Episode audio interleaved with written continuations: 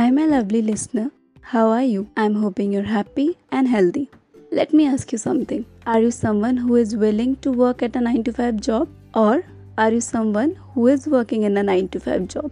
If your head is moving up and down with a big yes in your mind, then you have come to the right place. At 9 to 5 Talks, we share experiences of people who are a part of the 9 to 5 job community. People are too scared to talk about their job because when they do, their managers face scare them in their dreams. So, to solve this issue, we will keep all the names private to ensure our guests' safety and privacy. In the upcoming episodes, we will interview employees working at a 9 to 5 job in an unfiltered and open manner so that you can make an informed decision about your career at 9 to 5. If this is something that interests you, stay tuned for our first interview with Mr. Potato. He is currently working in a multinational company and has amazing experiences to share with you. For now, it's time to say goodbye. You have been a great listener. Thank you so much for choosing us.